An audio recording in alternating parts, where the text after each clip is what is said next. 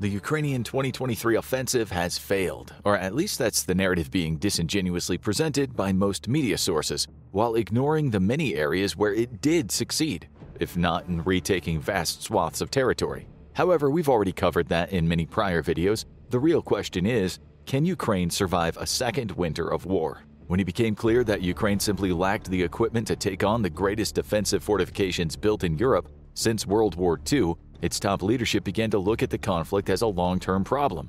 Thus, Ukraine shifted to a strategy of shaping the future fight, and one that's now going to be paying dividends come winter. Last winter, Ukraine and its allies basically set the stage for its offensive failure. While Ukrainian forces sat on the defensive, all they could do was watch, as Russian troops created vast fortifications that would prove impossible to completely overcome. But this wasn't by choice. Ukraine asked for, but did not receive, the precision and long range strike weapons it needed to disrupt those fortification efforts. So the question is what's going to happen this winter? Are we simply going to see a repeat of last winter? Disturbingly, the answer is that it's more than likely not yes. And here we're going to get slightly political because the reason why this is happening is a political one, not a question of Ukrainian fighting spirit or ability. Ukraine has stated that it's going to continue offensive operations even during the winter, so as to deny the Russians the ability to build up fresh fortifications. And let's take a minute to appreciate the fact that Ukraine, a nation a fraction the size of Russia, is going to be on the offensive against a vast military during the hardest time of the year to fight.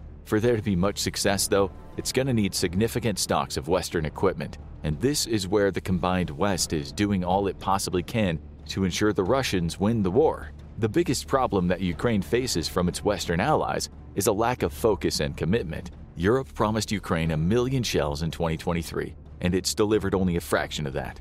NATO continues to ship weapons to Ukraine, but only in drips and drabs. This leaves Ukrainian military planners with a very difficult problem. If they commit resources to an offensive, there's no guarantee they'll be replaced. Inevitably, it becomes a better bet to simply remain on the defensive. The biggest hurdle to Ukraine is the current political deadlock in America, while most Republicans support continued aid to Ukraine, the entire Republican Party has been held hostage by the far right element within it. It's these far right politicians that have consistently set up roadblocks in the way of Ukraine aid. And it doesn't help that we're approaching an election year in America. Thankfully, President Biden wisely opted to go for one massive aid package instead of breaking it up into smaller packages. This would allow for a massive delivery of combat power to Ukraine all at once. Think of it as the difference between having a handgun and being given two or three bullets at a time, never knowing when the next one was coming, and instead being given a fully loaded magazine. Suddenly, you have more options than you did before.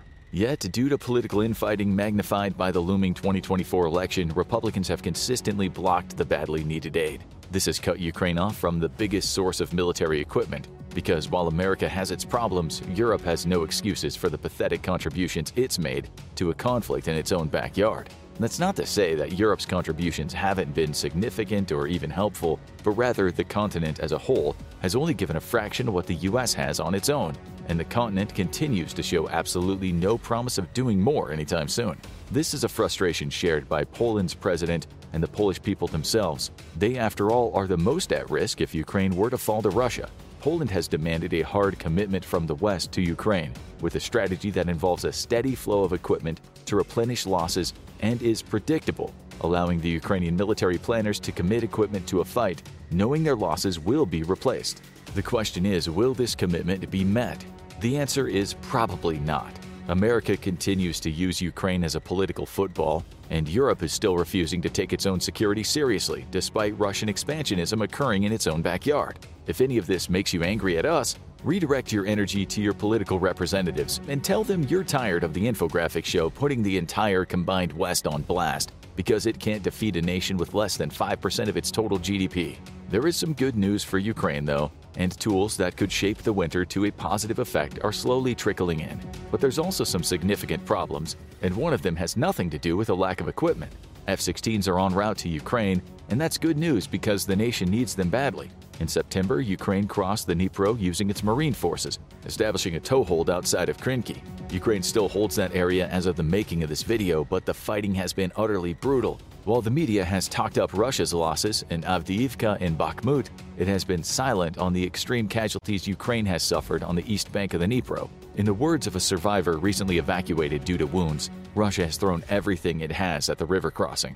Included in this everything are Russian glide bombs, delivered by Russian fighter jets brave enough to risk getting shot down by their own air defenses. By all accounts, the expanded use of glide bombs by Russian fighters has been devastating for Ukraine's attempts to cross the Dnipro, and it's this threat that Ukrainian F 16s could do a lot to mitigate. Ukraine has asked for three or four squadrons of aircraft in order to defend key areas of the front from both Russian fighter and helicopter attacks. Russian attack helicopters were also heavily responsible for stalling out Ukrainian offensives in the northeast, engaging Ukrainian armored vehicles from outside the range of air defenses. The good news is that it seems as if Ukraine will, in fact, be receiving the number of jets requested. Estimates place the total number of F 16s Ukraine will get at around 60.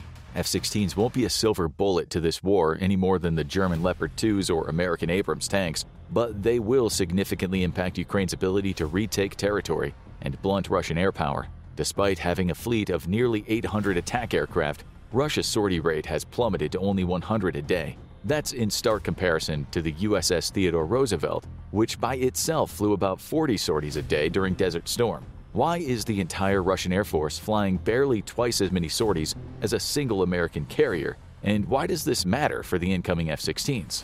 The why comes down to the logistics and availability of pilots. Russia is in a crisis of both currently. The nation was woefully unprepared to face a robust air defense system like the one now operated in Ukraine and has suffered for it, to the point that it's had to pull instructors away from their duties at their military flight school and put them on combat duty. That's had a knock on effect of lowering the quality of Russian pilot graduates, who are already receiving a fraction of the flight hours of their American counterparts. Russian doctrine, though, states that the best pilots get the hardest missions, and this inevitably leads to a brain drain as those best pilots get killed, often by their own air defenses. And that's not a joke.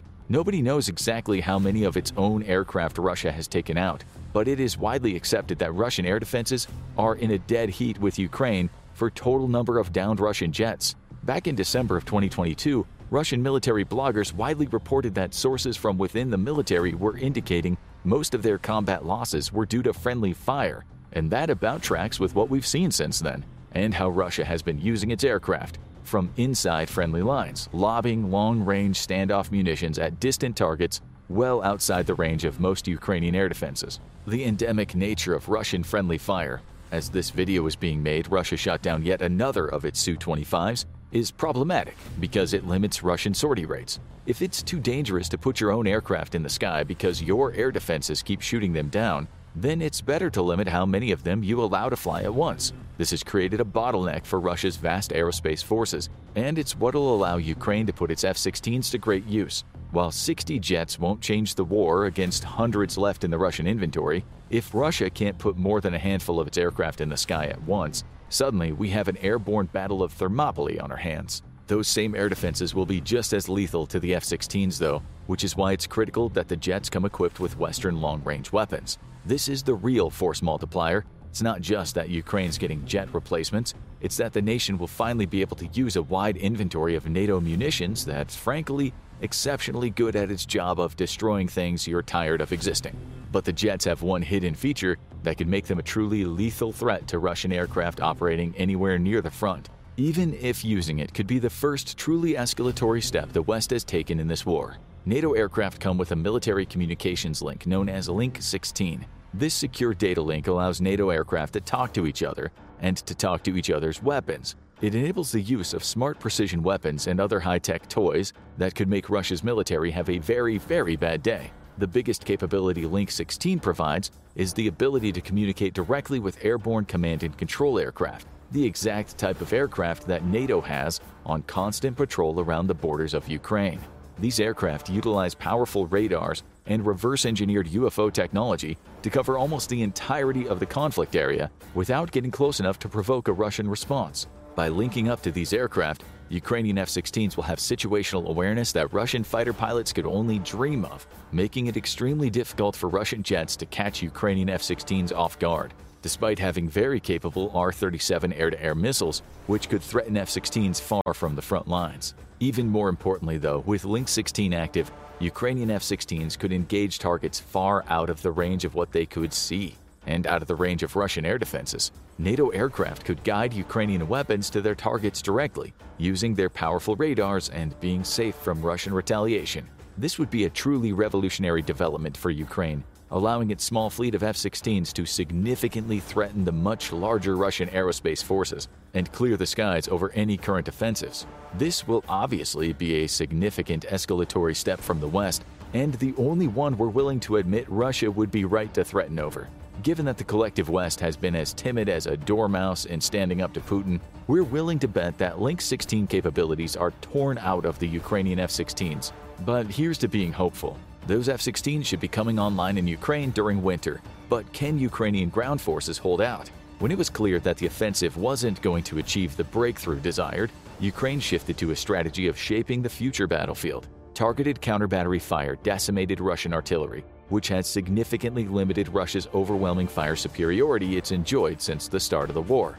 This is a major boon to Ukrainian ground forces, especially in the winter as they face the prospect of ongoing combat operations in order to deny Russia the time needed to rebuild its defenses. The influx of Storm Shadow and now ATACMS has also allowed Ukraine to target Russian logistics, and those strikes are now going to pay off in spades as winter sets in. Russian supply lines have been significantly affected by ongoing strikes of precision Western weapons, and this is going to take a toll on Russian defenders in the war. We already saw how badly Russian forces suffered in their trenches last winter, and that was before Ukraine had access to the number of precision weapons it has today. As it's been said by senior American military officials, we do not envy Russian soldiers in the coming winter season. Ukrainian ground forces continue to be well supplied with the basic essentials needed for life on the front during the winter. Warm weather gear is in abundance, as are military rations supplied by the West. This is in stark comparison to the food and warm winter gear problems we saw from Russia last year. Though what their situation is this year remains unknown. Ukraine's biggest problem, however, isn't keeping troops warm and fed on the front, it's exhaustion. Russia's leveraged its only advantage over Ukraine in the last few months in anticipation of winter fighting. Russian tactics have rightly been called meat wave attacks, as the nation has sent scores of unsupported infantry straight into the teeth of Ukrainian defenses since the end of summer. Here, Russia is leveraging its overwhelming numbers superiority and callous disregard for its own citizens' life, traditional strengths for the nation, against superior Ukrainian firepower and training. Unfortunately, the attacks are working at exhausting Ukrainian defenders, who've had to face wave after wave of the attacks. Ukraine is badly in need of rotating its frontline troops out for rest and reconstitution, but it's unlikely to be able to do so in any significant numbers during the ongoing winter fighting season. With an estimated million military age men leaving the country, creating the badly needed relief forces is also a problem. This is why Ukraine's continued survival hinges on Western support. It's been widely said that precision trumps mass, and historically this has been the case. During the second invasion of Iraq, a force of less than 100,000 American ground combat troops was able to completely defeat the entirety of the Iraqi military due to overwhelming precision strike capabilities. These are the same capabilities that Ukraine needs today, but the real question is will the West continue to collectively hide behind its skirt as Putin kills more Ukrainians, or finally commit to winning this war as it once promised at the outbreak of hostilities. So, can Ukraine survive the winter? Yes, it will inevitably do so, even if left unsupported. The nation has the ability to continue fighting for quite a long time. But actually ending this war and limiting the loss of life on both sides comes down to the West getting its act together, and at last providing the tools needed in the quantity needed. It's Russia who, in fact, is at risk of losing a protracted conflict. Putin recently admitted to the military suffering as many as 300,000 casualties in Ukraine, prompting many to question just how much longer it can contain growing outrage at mounting casualties. Even more importantly, though, Russia's budget went into deficit just three months into 2023, and with the nation expanding its military spending, it's unlikely to be able to support ongoing combat operations at this scale for longer than two or three years at the most. If Ukraine can inflict more catastrophic losses, the economic cost of the war may simply become too heavy to bear. Now go watch how Ukraine war is reshaping US military, or click this other video instead.